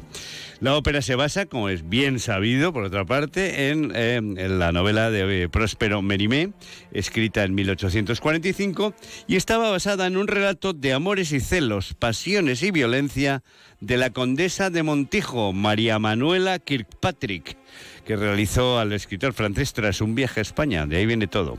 Don José es José Lizarrabengoa, nacido en Elizondo, que conoce en Sevilla una gitana bellísima y sensual, trabajadora de la fábrica de tabaco llamada Carmen, originaria de Echalar. Ahí Por cierto, también ¿eh? Micaela, otra de las también es de Elizondo. Ujú. O sea que esta es una, fora- eh, una ópera foral por, por los cuatro costados. Bien, eh, foral y coral, perdonadme el también, chiste. también, sí, sí. Bueno, Bizet había nacido en París en 1834 y falleció en 1875, precisamente en el año del inesperado éxito de Carmen. Sí conoció el triunfo con otra ópera anterior. Te voy a contar una cosa que puede ser salseable. A ver, a ver. Vale, es una ópera anterior que digo eh, de 1863. Es El Pescador de Perlas. Era una de las favoritas y la que más éxitos le proporcionó a nuestro paisano Sebastián Julián Gallarre Garjón y que también acabó con él, por cierto. Eh, en el Parque de la Taconera está la imponente estatua, 12 metracos eh, de altura, también del Roncalés, Fructuoso Orduna, eh, en homenaje a Gallarre. Fue inaugurada en el año 1950 y contó con la presencia de los alcaldes de Roncal y Aezcua, los danzantes de Ochagavía, los dancharis y gaiteros de Estella, el Orfeón Pamplones y la orquesta entonces Santa Cecilia. Interpretaron, por cierto, una jota. Esto es una inauguración. Y lo demás tonterías, nada de cortar ahí una, vamos, una cintilla, por Dios. Por favor. La estatua lleva los escudos de Navarra y del Roncal, el arquitecto mm, director de obra fue Víctor Eusa y representa a Julián Gallarre con el, vestido precisamente del pescador de perlas y el que llevaba el día 8 de diciembre de 1889, día en el que se le quebró la voz en Madrid y que se manifestó la, ma- la enfermedad que lo llevó a la tumba un mes después, el cáncer de laringe, cuando cantaba la romanza de Nadir. Bueno, no está mal el dato, No, ¿eh? no, el dato pues todo es tremendo. iros a pasear por la taconera y lo veis. Bueno, volviendo a Carmen, se trata de una ópera cómica en cuatro actos, estrenada el 3 de marzo de 1875 en la Ópera Cómica de París y está ambientada, como bien sabemos, en la Sevilla de 1820 aproximadamente. Una pasión amorosa eh, descarría al íntegro soldado don José. El amor por la libertad que siente Carmen entra en conflicto con el sentido de, pose- sentido de la posesión de aquel. ¿no? Eh, don José actúa como un soldado y mata a Carmen, quien ha perturbado por completo su vida. Seis años después de su estreno, Carmen se representó en 15 ciudades de tres continentes. Nunca antes se había conocido un éxito de tal ma- magnitud. Fíjate, en 1907 tuvo lugar un trágico suceso ante el Teatro de Sao Paulo. En eh, el público, ansioso por obtener una entrada, para la representación se enzarzó en una batalla campal que provocó varias muertes. Madre mía, ni los Rolling. Ni- bueno, pues, bueno, los Rolling sí, sí tuvieron el ¿También? Festival de Altamont, Ajá. cuando se les ocurrió, listos ellos, o con, que habían desayunado un squeak solamente ese día, y contrataron de servicio de seguridad a los ángeles del infierno. y mataron a un joven de color negro. Eh, curiosamente, el público no reconoció la genialidad de la obra y a Bizet le afectó tan profundamente este fracaso del estreno que, según la leyenda, Bizet había muerto a causa del disgusto. Vaya por Dios. Bueno, oficialmente murió a causa de una insuficiencia cardíaca. ¿eh? La muerte le llegó en el momento en el que caía el telón de la trigésimo tercera representación de Carmen. Era el 3 de junio de 1875. Vamos con una curiosidad musical. Que nul ne peut apprivoiser. Et c'est bien au Qué bien pronunciaríamos el francés los can- si fuésemos cantantes de ópera. L'amour es a un loiseau rebelle. Algo así como l'amour c'est un oiseau rebelle. Bueno, la famosa habane- habanera de Carmen, ¿qué pasa? Conocida también, ¿eh? También, también. Bueno, pues en realidad es una transcripción con muy pocas variantes que hizo el Vamos aquí un poco le echó cara, digamos, eh, de Bizet, de la obra del mexicano Sebastián Iradier, una, una manera también que se llamaba El Arreglito. Escucha.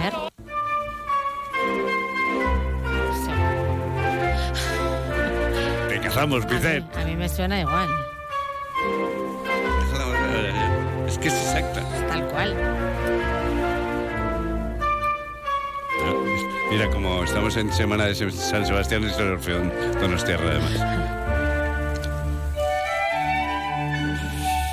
Bueno, Bizet, ¿Esto cómo se llama? de Acasé.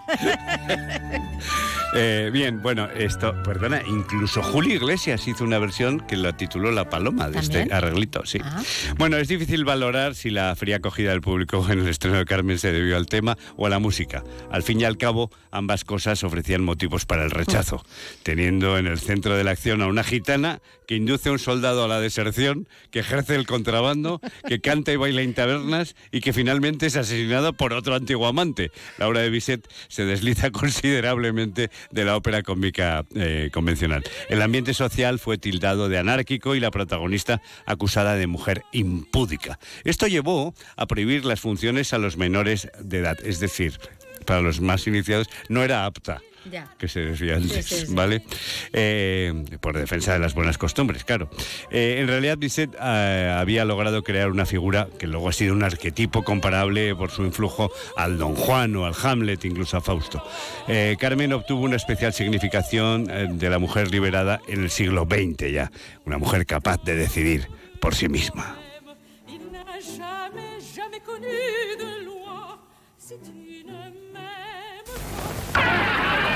Algo bonito, anda. Eso es fácil. Tienes un pelo precioso. Es natural, menos el color. Bueno, eh, Carmen presiente que quizás existe una dependencia mayor que la mera sexualidad al darse cuenta que don José no solo quiere poseer su cuerpo, sino también su alma y decide terminar esa relación. Si bien su amor por don José es diferente a los que ha sentido hasta ese momento, para ella resulta insoportable. Tenemos que ir terminando. Bueno, vamos, como ya tendremos tiempo, toda, Seguiremos hablando, seguiremos claro. el próximo programa eh, y nos quedará tiempo. También decirte que esta tarde hay un concierto a las 7 en Cibicán de eh, un sexteto de maestros de la Orquesta Sinfónica Navarra con obras de eh, Schoenberg y de Tchaikovsky. Eso es. La entrada gratuita. Sí, pero hay que apuntarse. Reserva en el correo, información eh, civicán, Arroba. arroba fundacioncajanavarra.es. Eh, gracias, Luis. Bueno. Adiós. Adiós, Carmen. Es momento ya de escuchar el punto final. Hoy nos lo deja el ex consejero del gobierno de Navarra, Íñigo Allí. Esta semana se reforma la Constitución española. Enhorabuena a toda la sociedad de nuestro país. Porque por tercera vez en casi cinco décadas modernizamos nuestra eh, Constitución. La primera, si ustedes se acuerdan, fue por la incorporación de nuestro país a Europa. La segunda, en pleno mes de agosto, eh, en una crisis galopante, para obligar a la Administración Pública a abonar primero la deuda antes eh, que cualquier otro tipo de gasto público. Esta vez, esta semana, para reformular su artículo 49. Les explico. Es el que hace referencia a las personas con discapacidad como disminuidos, tal como se redactó hace 46 años. Por tanto, estamos hablando de la primera reforma social, de calado social, que eh, se eleva desde la propia sociedad civil y cívica a través del liderazgo del CERMI. Por tanto, parece lógico que se actualice un término ya en desuso. El lenguaje, por fortuna, todos somos conscientes de que muta, se moderniza, como lo hace la propia sociedad. Hoy resulta insoportable, no resulta insoportable para las personas con discapacidad y sus familias la mera mención de menos válido, disminuido, incapaz, discapacit o subnormal, que todavía se escucha en las calles. Porque somos 4.320.000 personas con discapacidad que conviven con más de 12 millones de personas eh, que son sus familias y, por tanto, sin ningún tipo de duda, esta no es una cuestión de una minoría, es una cuestión de toda la sociedad española.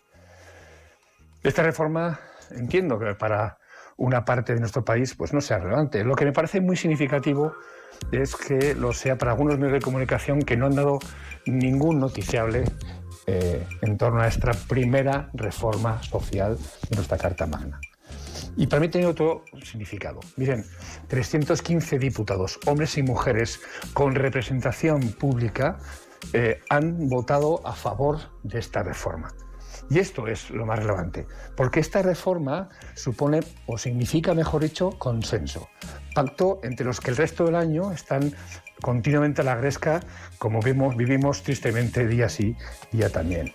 Es, significa acuerdo en la diversidad, significa moderación ideológica y, por tanto, reencuentro político. Y en esencia, y con esto acabo, para mí también significa redignificar. Redignificar a las personas con discapacidad, redignificar a sus familias, redignificar, sin duda, a toda la sociedad y también redignificar a la maltrecha profesión del político. Por tanto, enhorabuena ante este hecho que es histórico, que es la reforma de la Constitución española.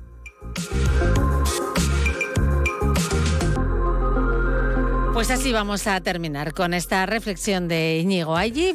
Llegamos a las 2 de la tarde, momento en el que tenemos una cita con las noticias en Onda Cero. A las dos y media llegan las noticias de Navarra y después, ya lo saben, Onda Deportiva con Javier Saralegui. Nosotros volvemos mañana a las 12 y 20. Les esperamos a todos aquí. Hasta entonces, pasen un buen día.